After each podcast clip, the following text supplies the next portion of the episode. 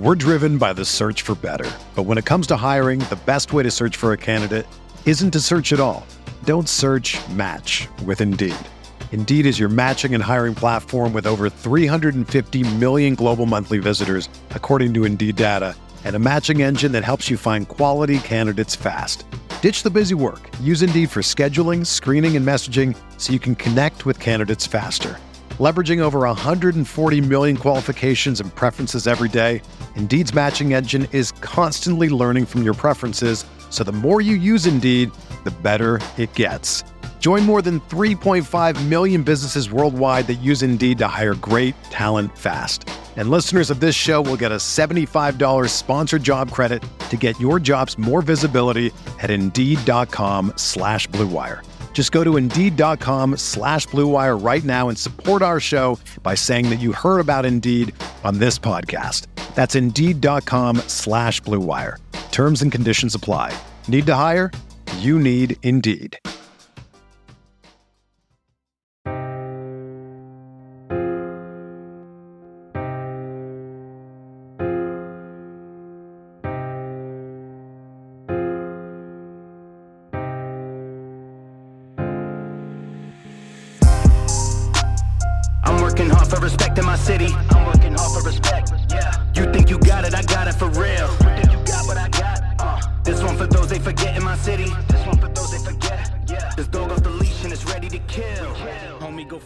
Ah, yes. What's good, everybody? Welcome back to Veterans Minimum. I'm your host, Nick Deus. At Nick Deus10 is where you can find me. VeteransMinimum.com is where you can find all things VM, including the Patreon to support the show.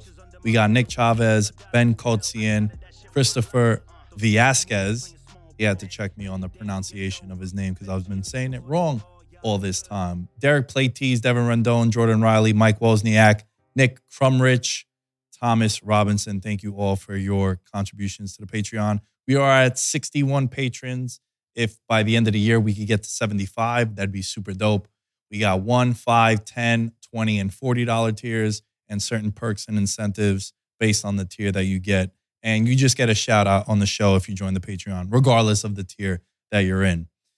Alan is going to be joining me shortly on this episode of VM. He is running a little late. I also think he might be just a little uh, hungover already because Croatia sweated out another one in PKs. Alan is our native Croatian. Uh, I mean, he is Croatian, so he's our Croatian expert. And with the World Cup, they advanced to the quarterfinals. We'll talk some World Cup to end the show. But I do have some questions from the members of the Patreon in the Discord that I wanted to get to before we get Alan and then my rant on Jimmy G. Rune says the Broncos suck, and that also has to do with the Cots. Piggybacking off this, Nathaniel Hackett is almost guaranteed to be fired, giving the abysmal showings they've had this season. Yeah, man. So the thing about Denver that's really interesting is I actually, one of my favorite bets in week 13 was Denver catching nine and a half points. And the reason why is because everybody that I asked about that game, they were playing the Ravens. They all told me that I was crazy to take Denver. And they were all telling me that Denver sucks. No one likes Russ. They didn't go to his birthday party. A lot of that, like that movie uh, Draft Day, where the like the main quarterback in that movie, if you guys haven't seen it, the deciding factor in his draft stock was that his teammates didn't go to his draft party. So there were a lot of similarities there.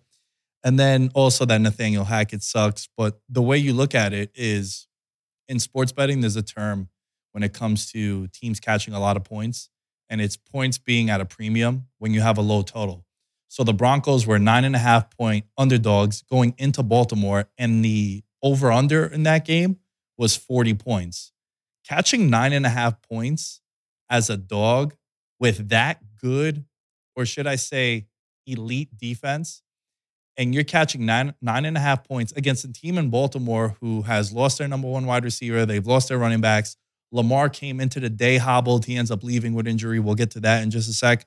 And the Ravens having their flaws as well. That's a lot of points. And throughout the entire game, even prior to Lamar Jackson going down, if you had the nine and a half for Denver, you were not sweating that one out. Yeah, Denver ends up losing the game. So that's why this conversation is happening with the Denver Broncos. But it's unfortunate because despite them trading away Bradley Chubb, they still have a top three defense in the NFL. I would say it's them, San Francisco, and the Cowboys in no particular order, but those are the three, in my opinion, unanimous best defenses in the league.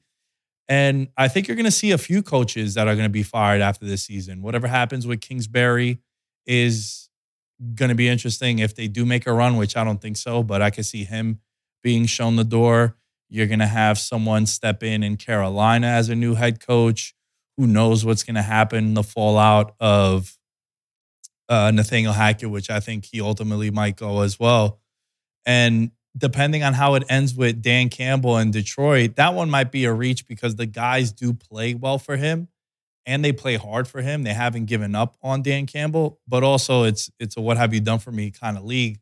So you do need Detroit to maybe make up some ground and be a potential playoff team or come close to it in order for him to keep his job. But I do think that the Broncos are just I don't I don't think Russ is as bad as he's shown to be because they do have weapons, but I think a lot of it is going to fall on the head coach because the head coach is more replaceable than a dude who just guaranteed 150 plus million dollars to over the next couple of seasons. So I do think the scapegoat here is going to be Nathaniel Hackett. And then the other conversation that we need to have is from Bernsey. Green Bay is too inconsistent and not someone I could definitely say is making the playoffs as they struggle to beat a terrible Bears team. Look, man, that game was interesting. I think Justin Fields right now might be the most exciting quarterback in the NFL that doesn't get the attention that he deserves. The Bears next season are going to have probably six or seven primetime games solely because of Justin Fields. And I think the Bears are going to be a team they should definitely take serious next year. They have the most cap space in the NFL. I think it's north of $100 million I think it's spent in free agency. You got the answer to the question, which was whether or not Justin Fields was going to be a guy who you could continue to build on. And you're going to have some draft assets as well in order for you to be able to build off that if you're the Chicago Bears. But as far as Green Bay goes, dude, Christian Watson, man, we were we were off the bandwagon for Christian Watson, but is there anyone playing wide receiver better than him that's a rookie right now? Maybe Garrett Wilson, but this dude leads the NFL in touchdowns in the last five weeks, and that includes Justin Jefferson, Davante Adams, Travis Kelce. and he's finally coming into his own. And we have to remember that these dudes are all 21, 22 years old. And for as gifted as they are, it does take some time for you to get acclimated with the speed in the NFL. And he had the dropsies early on, and Aaron Rodgers was not trusting him. But now you're seeing that there is trust for Aaron Rodgers. He ends up scoring another touchdown yesterday, and he's becoming that guy that they thought he was going to be when they drafted him. Before Alan joins us, joins us and he is setting up right now as he just texted me. I do want to I do want to talk a little bit about G, Jimmy G and the San Francisco 49ers. I feel bad for the dude for as handsome as he might be and I know a lot of people would wish that they had his looks. Handsome fella, Jimmy GQ. His career has been really interesting in the NFL if you look at it. So he gets drafted by the Patriots and he's supposed to be the heir apparent for Tom Brady and eventually he's going to be the guy to replace Brady. And then Brady just keeps winning in New England, and Brady is telling the organization, "Yo, I'm not going anywhere. So you guys got to get rid of this dude. Try to get an asset." And that's what they did. They traded him to San Francisco. And when he goes to San Francisco, he comes out the gates, wins all those games when he first gets there uh, Impy and I, we we had done the the San Francisco bandwagon bet. If you guys remember listening to Degeneration Bets way back in the day, we money lined every game that he was starting when he first got there. And for as much heat as he was getting and continues to get, Jimmy G is a winner. We've been very outspoken about how, yeah, it might not look pretty, it might not always be flashy or good, but you look at his record with Kyle Shanahan, and I should say Kyle Shanahan's record with Jimmy G in the lineup and then without it's significant. Like, dude wins like close to 70% of his games. And he's gotten you to a Super Bowl. He's gotten you to a conference championship game in which you were leading by double digits in the fourth quarter. And then Cooper Kupp goes absolutely ape shit and obliterates your secondary. That's why you end up losing that game in the NFC title game. But I think the thing about Jimmy G that's so unfortunate is this dude, he's had so many ups and downs. If he hits Emmanuel Sanders on that last play where he overthrows him by a half yard, a yard maybe, we're looking at Jimmy G's career completely different. San Francisco doesn't go and trade up all those assets to get Trey Lance, which brings me to the Trey Lance conversation. Because then this year, it's Jimmy G, you just took us to the NFC title game, bro. Thank you very much. But we're going to go to Trey Lance. And he was being a hell of a teammate. He did what he could for him. And then Trey Lance goes down. And now we're back to square one with Jimmy G being the quarterback for the San Francisco 49ers. And then he gets hurt. And it sucks because they got Christian McCaffrey a couple weeks ago and they were everyone's sort of NFC winner, like the unspoken winner. Though Philly has been playing really well this season, and then the top seed, and Minnesota is winning all these games, one score, and Dallas is creeping. They're getting better and better every week. San Francisco was a team that no one wanted to play because, for as flawed as Jimmy G is and was prior to this injury, that now he's going to miss the rest of the season. You have Kittle, Aiyuk you have CMC, you have Deebo, you have the running game, you have Kyle Shanahan calling all the plays, and the defense, like we were talking about before with Denver, probably the best defense in the NFL. And then dude breaks his leg yesterday, so he's out for the rest of the season. And it's so unfortunate for Jimmy G and the career arc for him because I don't think he comes back to San Francisco. I think this is the last season we would see him in San Francisco. And he's going to be a guy who might be a hot commodity if you're a team like the Jets or the Giants, getting a guy like Jimmy G could do a lot for your organization. But I think Jimmy G now, it's so unfortunate because not only was this the best team that he was going to be on and had a chance to win the Super Bowl, now if you're someone like me who invested in the San Francisco 49ers or someone that likes the San Francisco 49ers to be a Super Bowl contender, I think you have to sort of lessen those expectations a little bit because for as good as Purdy looked as he stepped in, you got to remember this is a third string quarterback, this is a rookie quarterback. And yeah, Fred Warner came out and he kind of vouched for him and said, look, man, he practices every week against the best defense in the league. Is different because he came in relief and he played really well yesterday for the Niners, won him that game. And as someone who, one of my favorite bets in week 13 was San Francisco minus three and a half, he covered the game for us. But we do need to tamper expectations on Purdy because he is a rookie you're going to get more tape on him. So some of the things that he does really well, they'll be able to negate that. And then some of the things that he does poorly, teams will be able to exploit that. So it's just, I've always been a Jimmy G guy. I always felt like he was severely criticized. All he did was win. All he did was put you in a position to win. Yeah, when he would take the field against guys like Mahomes and Josh Allen and Joe Burrows of the world, there'd be there'd be levels to this. But for the most part, it was so unfortunate what happened to Jimmy G and for the San Francisco 49ers. Hey. Let's go. Croatia's finest in the building. Well, not in the building, but on the cam. What up, baby? What a beautiful day. It's a beautiful day alive. Be quote Joey Diaz. It's a beautiful day to be alive, folks. Yo, wonderful day. How uh, I was in the office like this. Listen, scale of one to ten. How uh how how like drunk are you right now? No, not too bad. Dude, I had to work afterwards. So what? I'm gonna drunk after this though. Uh no, it's a very busy day. We got audio coming in. Bill Belichick, Pat Mahomes. You know, I got I got to work on these things. I'm a I'm a, I'm a professional, but nevertheless, oh man, it feels like 2018 all over again. Boy, I'm buzzing. Yo, man, dude, that goalie though. How many penalty kicks did you save? Three. Three. Holy and because you watch you watch the FIFA series, that's the same goal that Luka Modric told him, "You're not playing at the level. You have to do better." Like Modric gave him that pep talk. That's the goal, which I can't believe everything just comes full circle. Damn, dude, that's so. That was a good series on Netflix. If you guys haven't watched that, it's still pretty relevant. It's called Captains on Netflix, and they spotlight, I believe it's eight different teams and some yes. that made the World Cup, some that didn't. They showcase certain countries that I personally didn't even know existed, Alan. And Vanuatu, uh, what's the, the one, the such a V? I think I'm butchering it. Vanuatu, Vantu, like the Vantu Islands, I think it was. Yeah, Vantu. They they were there. I think they got kicked because of COVID. They couldn't COVID. qualify. Yeah. Yeah, bro, that was that was wild. But yeah, there's a scene there where Modric pulls him aside and he goes, "Dude, we're gonna like need you one day." And being like the grizzled vet, we need you to play better.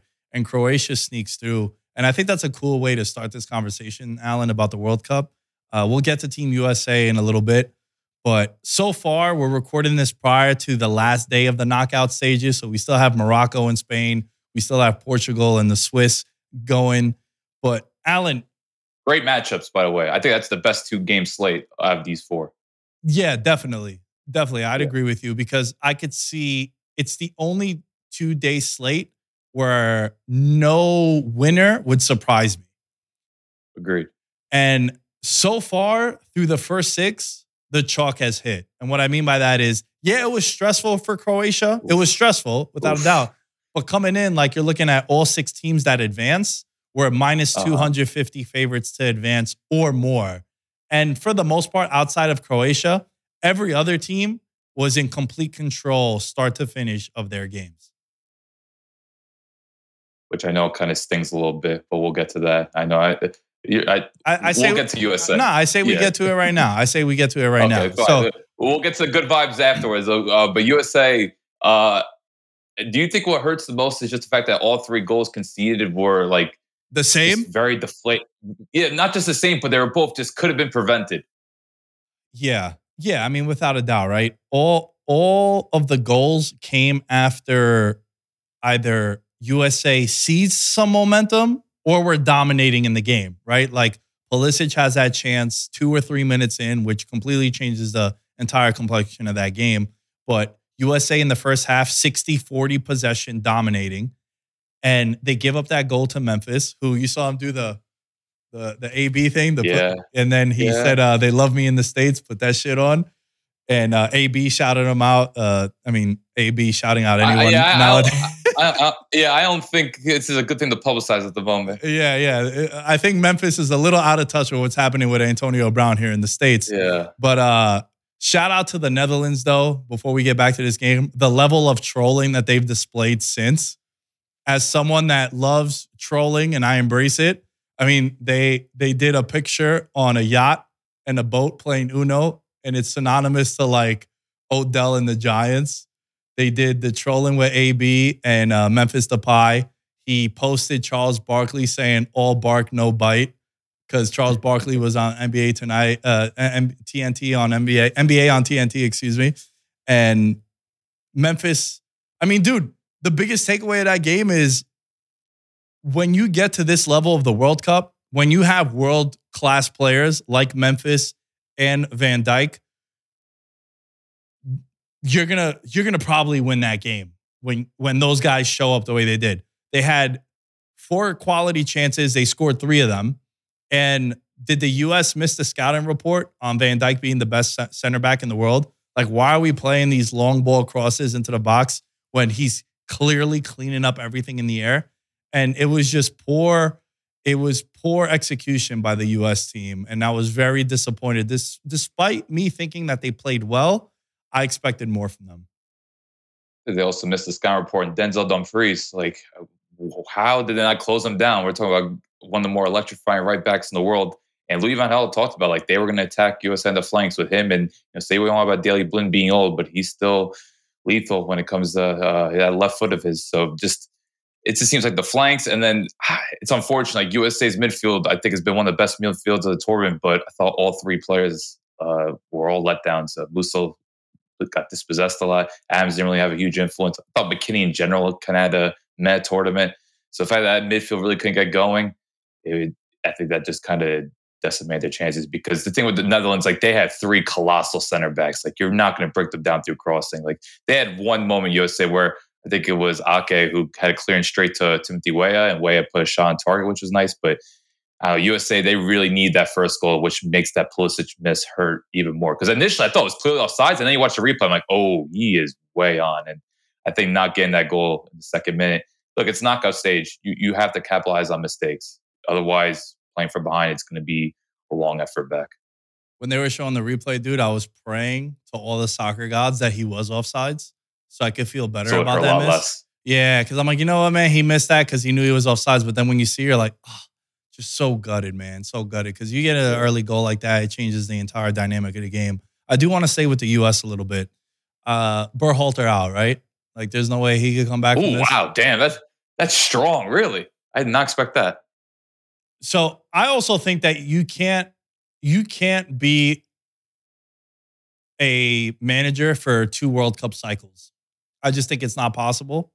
I think it needs, there are rare situations where that could happen, but especially when you had the heat coming in with Berhalter, and yeah, you make it out the group stage, which, dude, by now, like this idea that, oh, we make it out the group, it's, it's awesome. It's like, yo, that should be the standard now. It should be expected that you make it out the group. All these other teams, they don't celebrate and shut down things because they make it out the group. Like that's like, yeah, that's the least of your worries should be to make it out the group if you want to be taken seriously. And I think Berhalter is going to get a lot of heat for the center forward situation that they had. They weren't able to solve at any point throughout the tournament. The Gio Reyna stuff is going to get criticized. Aaronson not playing as much as he should have. And I also think, like, dude, anytime Shaq Moore came on the field, Allen, at right back, it looked like the moment was too big for him. Felt the same way about Haji Wright, which was hilarious because on Twitter, I was like, yo, we're throwing in the towel that they subbed in Haji Wright. And then 10 minutes later, he scores the 2 1 goal. And it's like, yo, yes, air me out and tell me this is a clown take or that didn't age well. I'll live with it if that's the case.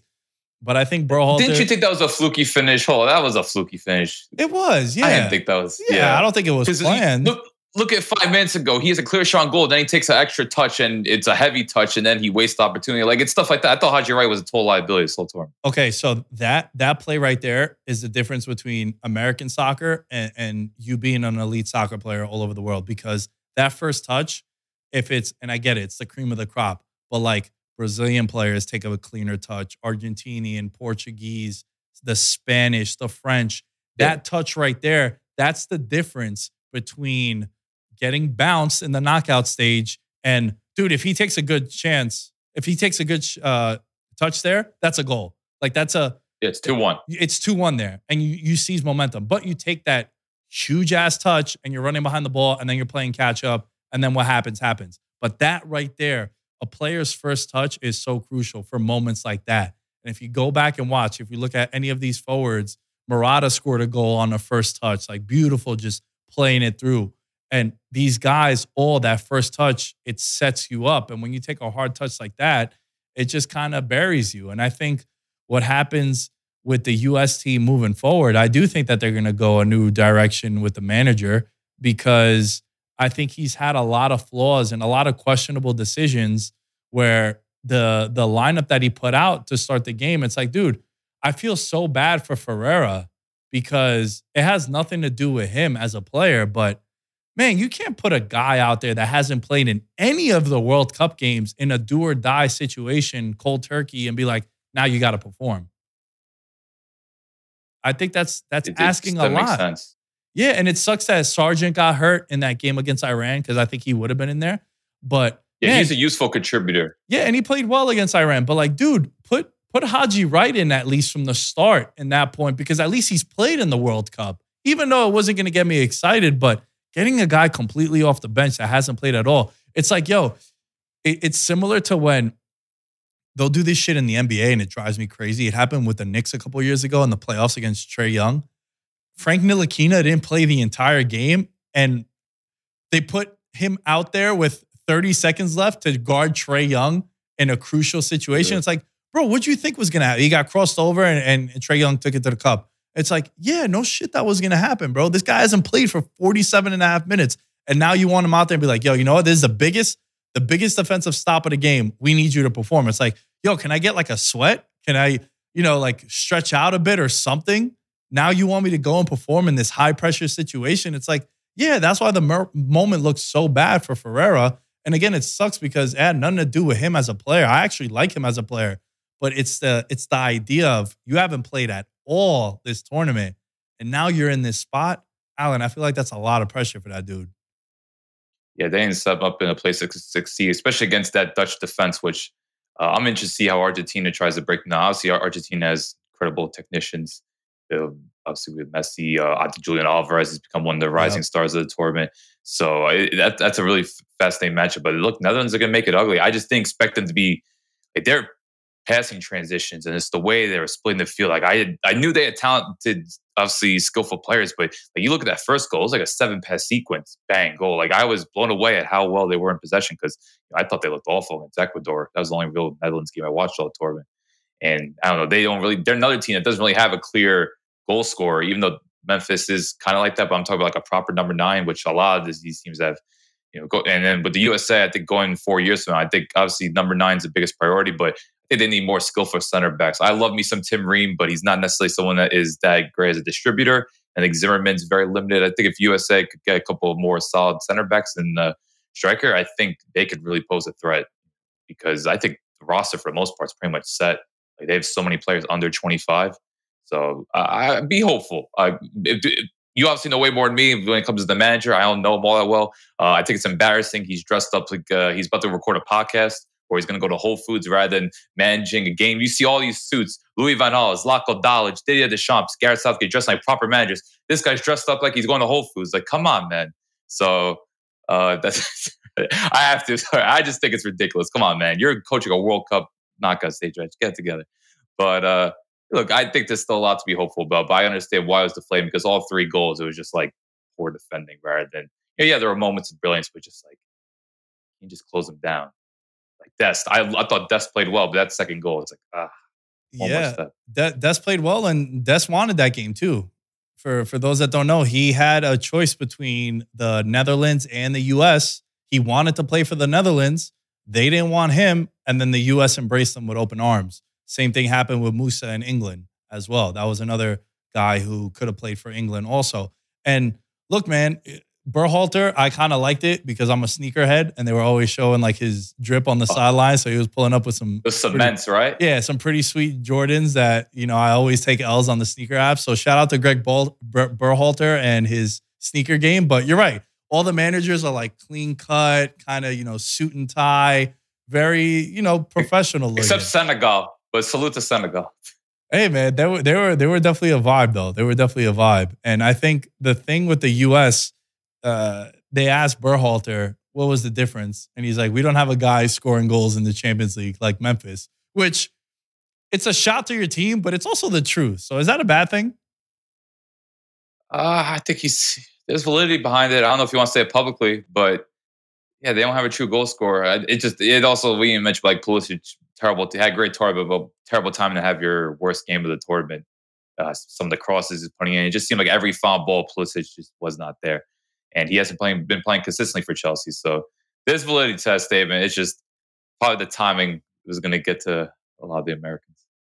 You should definitely feel optimistic moving forward. I do for sure. I would like to see them in like a Copa America. I think that'd be pretty cool to play against some of the you know better competition. Because, dude, if you win the Gold Cup, it's like Congrats. Yeah, because like, Mexico Mexico's on a downhill and Canada's cool, but I think we know Canada's limitations. But still, it's like one of those three are gonna win it, right? Where mm-hmm. like in the Copa America, you've seen Chile win it recently, you've seen Uruguay make a run, you, you got Argentina, you got Brazil, you got Colombia, you got the hostile environments of going into like a Bolivia or Venezuela. Like you're just playing Peru. Peru, yeah, Paraguay, which I didn't even mention. Like you're going and you're playing higher level of competition. And it's a tournament that kind of matters.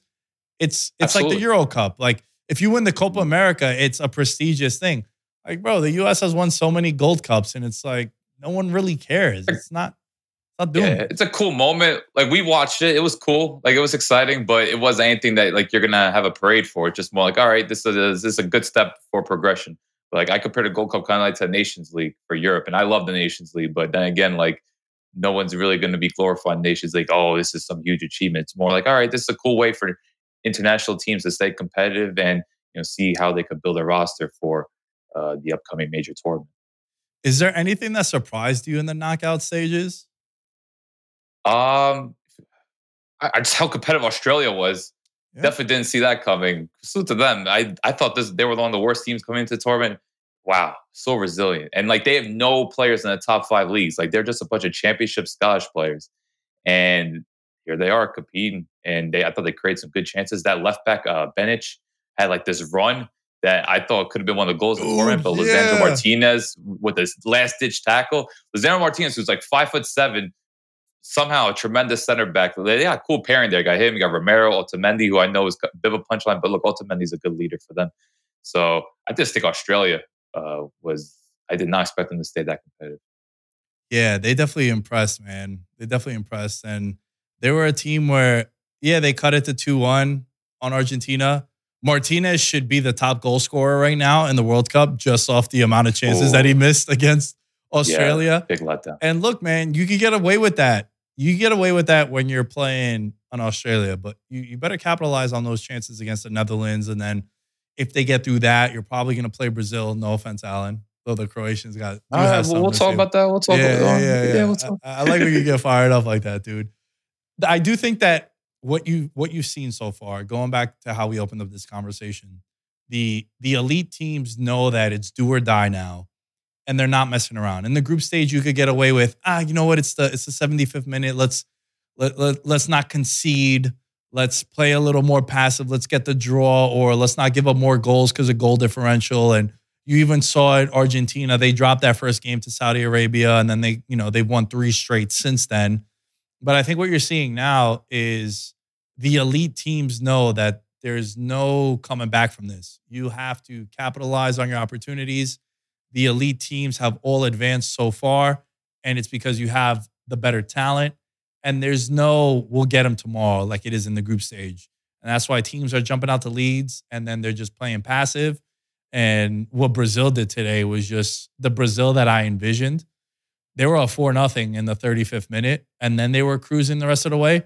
And talk about like having so much talent and like not being able to pick, like having so many things to pick from. Martinelli yes. and Antony are two of, I would say, probably the most formed players in their position. And they don't even start for Brazil. Like they started in the last game in the group stage when it didn't matter against Cameroon. Mm-hmm. But it's like, dude, off the bench, you get Jesus, you get Martinelli, you got all the, you got like a team that could probably win the World Cup. And it's like, damn it, Brazil. I'm so jealous. I'm so jealous that you yeah. have all that talent. I, and it's just like they're just a well-oiled machine because it's like pretty much the only position you could say, all right, they're maybe a little light in is fullback, but like what team is stacked at fullback? But like when you when you look at that attacking power, especially as you see now the tournament goes on, where it's just like you need depth. Like you just yeah. need like those five subs are so useful, and Brazil has that. I think it's going to really benefit them going forward, just because they can make those changes. Even though losing Gabriel Jesus is a, I think, a significant loss, they still have more enough firepower to manage that. Uh, I just want to mention when it comes to we're talking about like the top teams and their decisiveness. Just want to quickly mention France England before we talk about Croatia a little bit. Like France England, you watch those games; they took the chances. Where it was Giroud, salute to him. I know he, some people don't like him, but leading top goal scorer all time for France, definitely deserves to be praised. And that Mbappe finish, good God Almighty, he just picked a spot and said, "You're not safe." And we know how good of a tournament Shet he's been having. That goal by Mbappe, like I don't know if it's goal of the tournament, but I thought it was like just one of those signature moments where it's just like, "Yep, Mbappe's here and he's gonna be here for a long time." Mbappe is probably going to go down as the best center forward of all time. Is he a center forward though? I think he's just a forward because you, you utilize him on a left wing. Like I'm not sure where exactly he plays, Good but call. if you just want to say call it like an attacker, kind of like Messi, like Messi's not really a center forward. He's just more inside forward, winger, like however you want to phrase it. I just call him attacker at this point. He plays whatever position he wants. Nah, that's definitely fair because there's not like Ronaldo's not a forward and he's broken all these records with goals and he's dropping 30, 40 goals a season. I mean, not anymore, but like all mm-hmm. the last couple of seasons, like Benzema's probably like a true number nine center forward. Yes. But they have, Harry I mean, Kane. yeah, Harry Kane also. Mbappe is just absolutely ridiculous, dude. Like his pace is insane. His speed is unbelievable. I think he's the most dangerous player. I, I think he's the most of any player in the tournament, I would say, Alan, he's the guy that can wreck games the most. Like, there's not a player Absolutely. like him in the tournament right now, Mbappe, who zero zero, hasn't done nothing all game, can have that one breakaway run, or he takes on that one defender that gets a yellow card or a red card, or early on in the game, the speed just being so much for you to keep up. And he's burying everything that he ha- he's had one miss where he was even shocked, but it was when they were up four four goals on uh on Australia, Australia. also. Yeah. So it wasn't like a crucial miss, but man, him is he's just unbelievable, dude. And he's only 23 years old and he's won a World Cup already. And he's gonna shatter the Giroud record eventually. Yeah. Like this dude yeah. is gonna go down as one of like the greatest of all time. He's on that trajectory. And it just it's like you watch that goal, it's like Poland defenders don't even want to go near him. And you see over the course of the tournament, like at this point, player, defenders just back off. They're like, we're scared of his pace so much. We're not trying to get exploded by because otherwise eh, he's going to probably put in the box or he's going to you know get put a shot goal or get a clean cross because he has that target man Giroud, and you always have Griezmann lurking in the background. I think Griezmann's quietly having a very good tournament. I know he's been kind of forgotten about given that he's not had much club success, but you know, France they got that well-oiled machine, and they're kind of like 2018. They're crafted very nicely. They don't have quite the same midfield, but given how much Mbappe is like evolved as a player, France still looks like one of the scariest teams. And I think if I had to make a pick coming off that side, I think they're probably going to be in the final. Yeah, it's hard to disagree with that, man. I also want to see what kind of eleven Southgate is going to put out with England because I think that's going to yes. be that's going to be a banger of a game. Like the, the the games potentially that we could get for the quarters.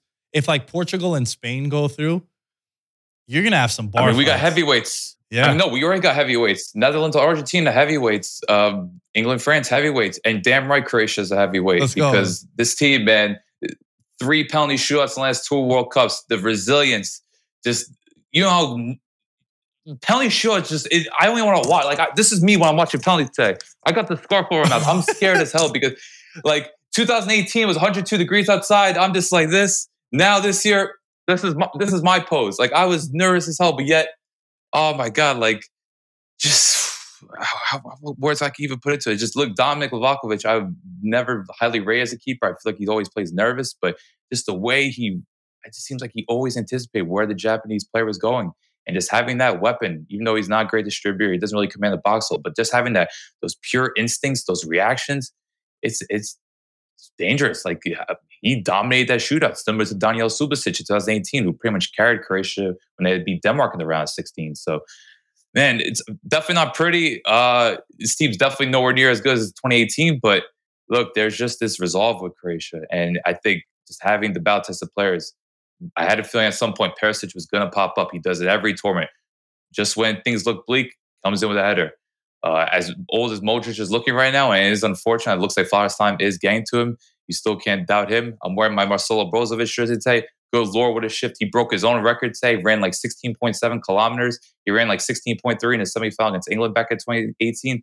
He ran even more today and then scored a beautiful penalty. Like, it's just they have these players that are battle tested and just having that experience you – know, can't be doubted. So, uh, look, with Croatia, I know people say, okay, they've drawn two, they still struggle to score goals, but they are tough to break down. I know people bring up Lukaku, he should score. I'm not denying that. But this is a team that's not be tread lightly. They have, you can talk about the midfield, they have someone Perisic who is lethal.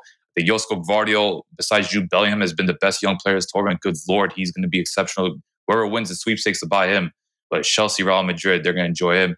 And then, hey, man, credit down Lovren who had the assist day. What a cross! And I've been very critical of Lovren as well, but just one of those experienced players. Won Champions League with Liverpool, won a Premier League, and he delivered as well. So Croatia has experience still. It's like it's a weird, they're weird mix right now. It's like the, the upcoming generation and the ends of the golden generation. There's like nobody really in their prime outside of Kovacic and Brozovic.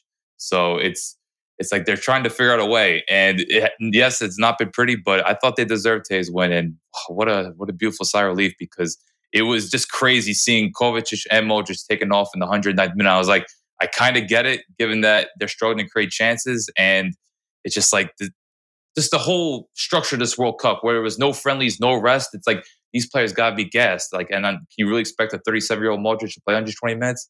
So I understood, even though it just felt weird seeing him actually taken off. But look, it paid off. The substitutes, Vlasic, Pasalic, all scored excellent penalties. And wow, Croatia in the quarterfinals. Just, I can't wait for Friday.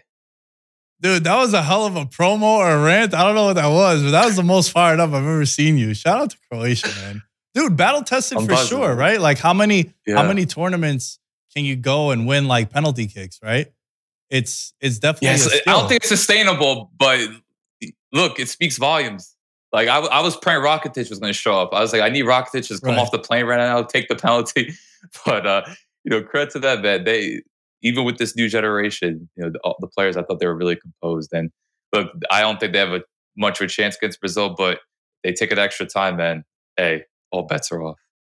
Dude, I can't wait because now now you're going to start seeing like more and more quality games. You're going to start seeing uh, the the world class of soccer is what you're going to see the rest of the way And regardless of what happens uh, in the games tomorrow or today, depending on when you're listening, you're gonna start seeing like the reason why so many people tune into these games during the World Cup.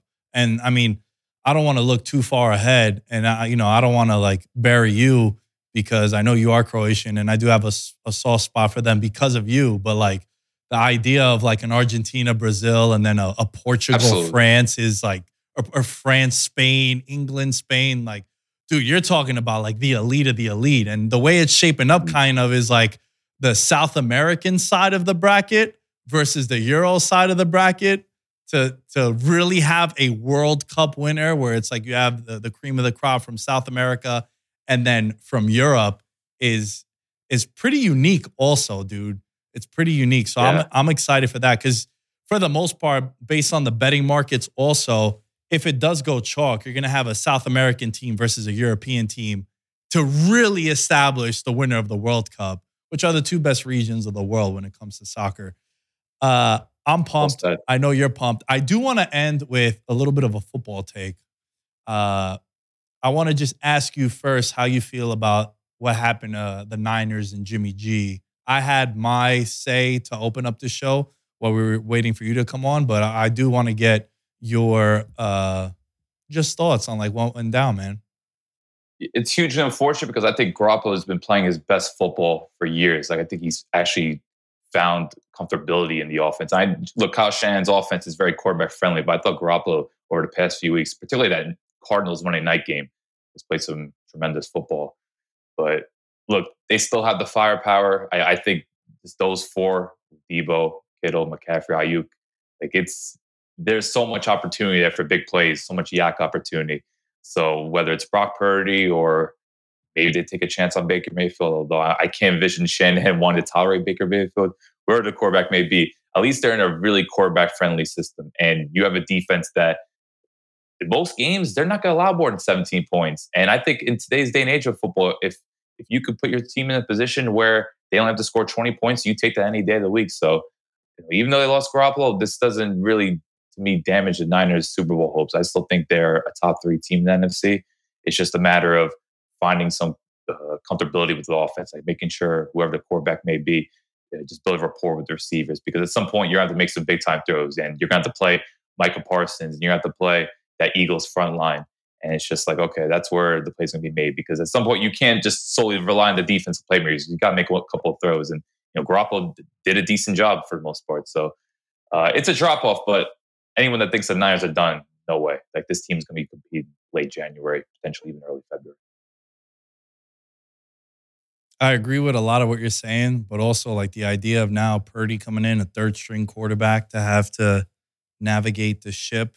I think it's asking a lot. Uh, I hope you're right because I do like a lot of guys on the Niners and I do like the San Francisco 49ers to come out the NFC. Hell, my pockets also would like that to be the case as well. But I think it's a. It's Wait, a, hold on. Didn't you have Eagles Vikings? Yeah, I had that in the beginning.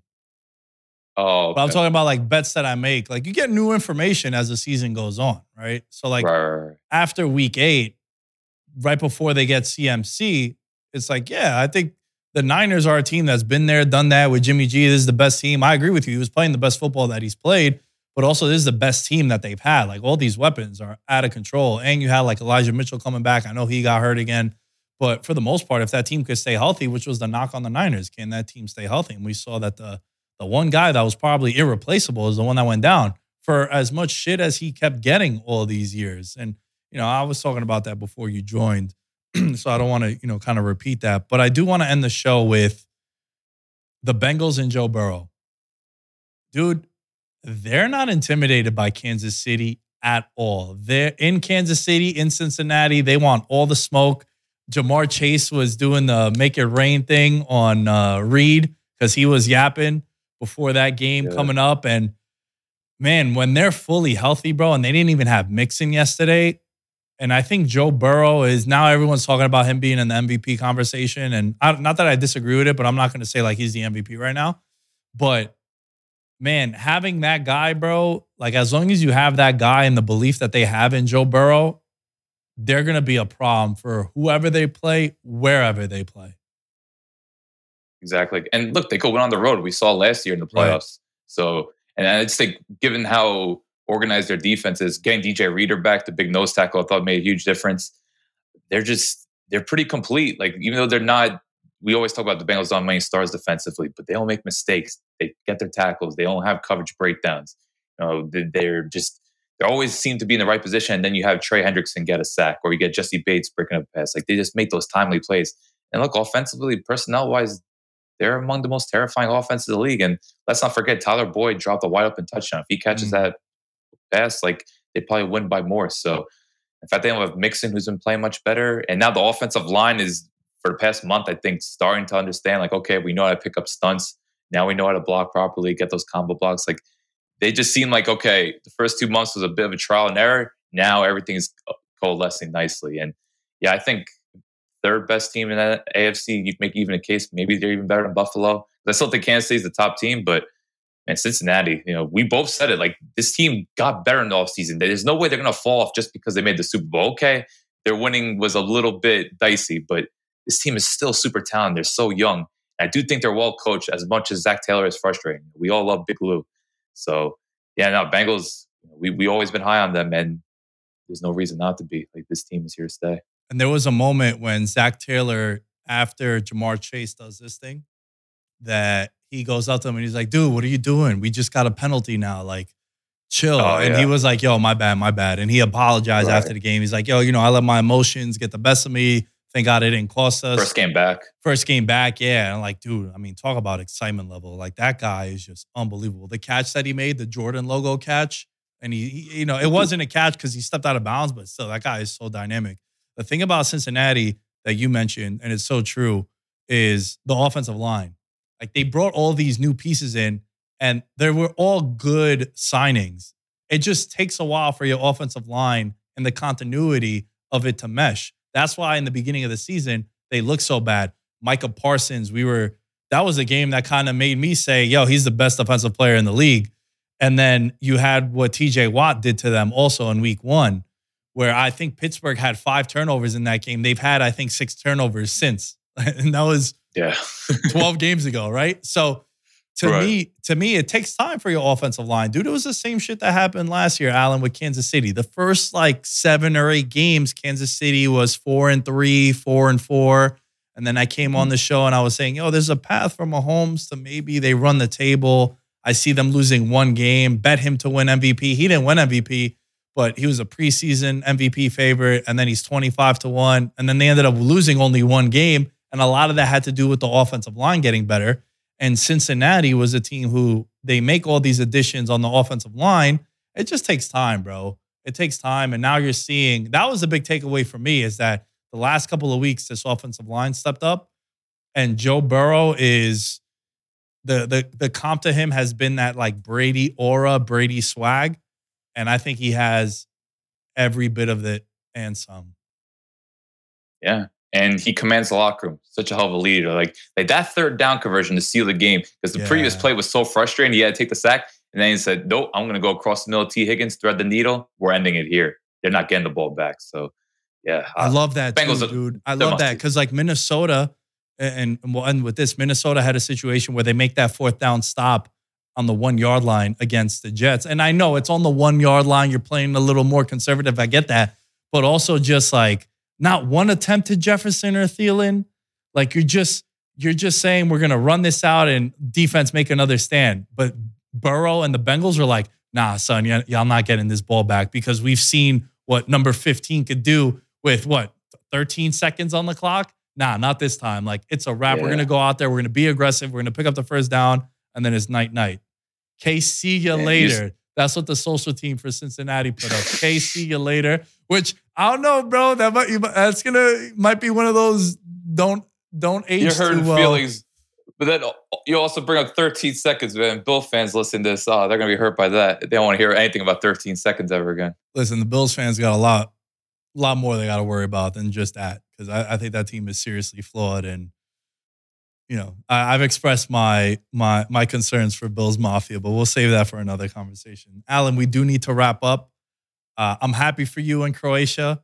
Uh, in what you told me years ago when the Giants made the playoffs, and you text me and you said, "Dude, how you feeling?" And I was just sending you two straight paragraphs of negativity, you're like, dude, enough. Embrace this. Your team doesn't make the playoffs every year. Who knows when this is going to happen again for Croatia, this run of the last couple of tournaments.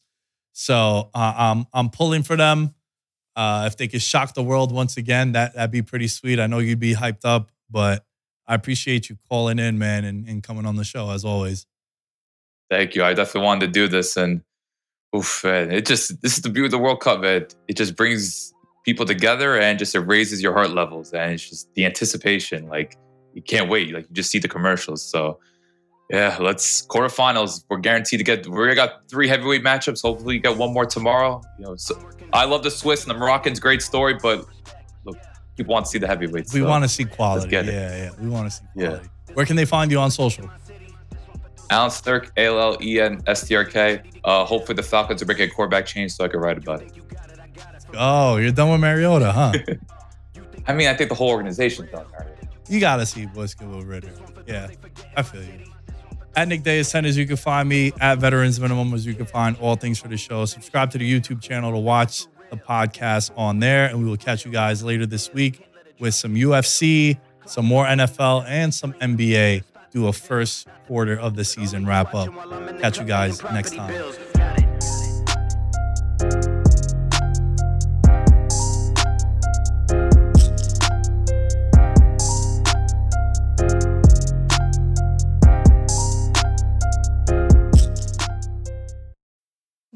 Need mealtime inspiration, it's worth shopping Kroger, where you'll find over 30,000 mouthwatering choices that excite your inner foodie. And no matter what tasty choice you make, you'll enjoy our everyday low prices, plus extra ways to save, like digital coupons worth over $600 each week. You can also save up to $1 off per gallon at the pump with fuel points. More savings and more inspiring flavors make shopping Kroger worth it every time. Kroger, fresh for everyone. Fuel restrictions apply.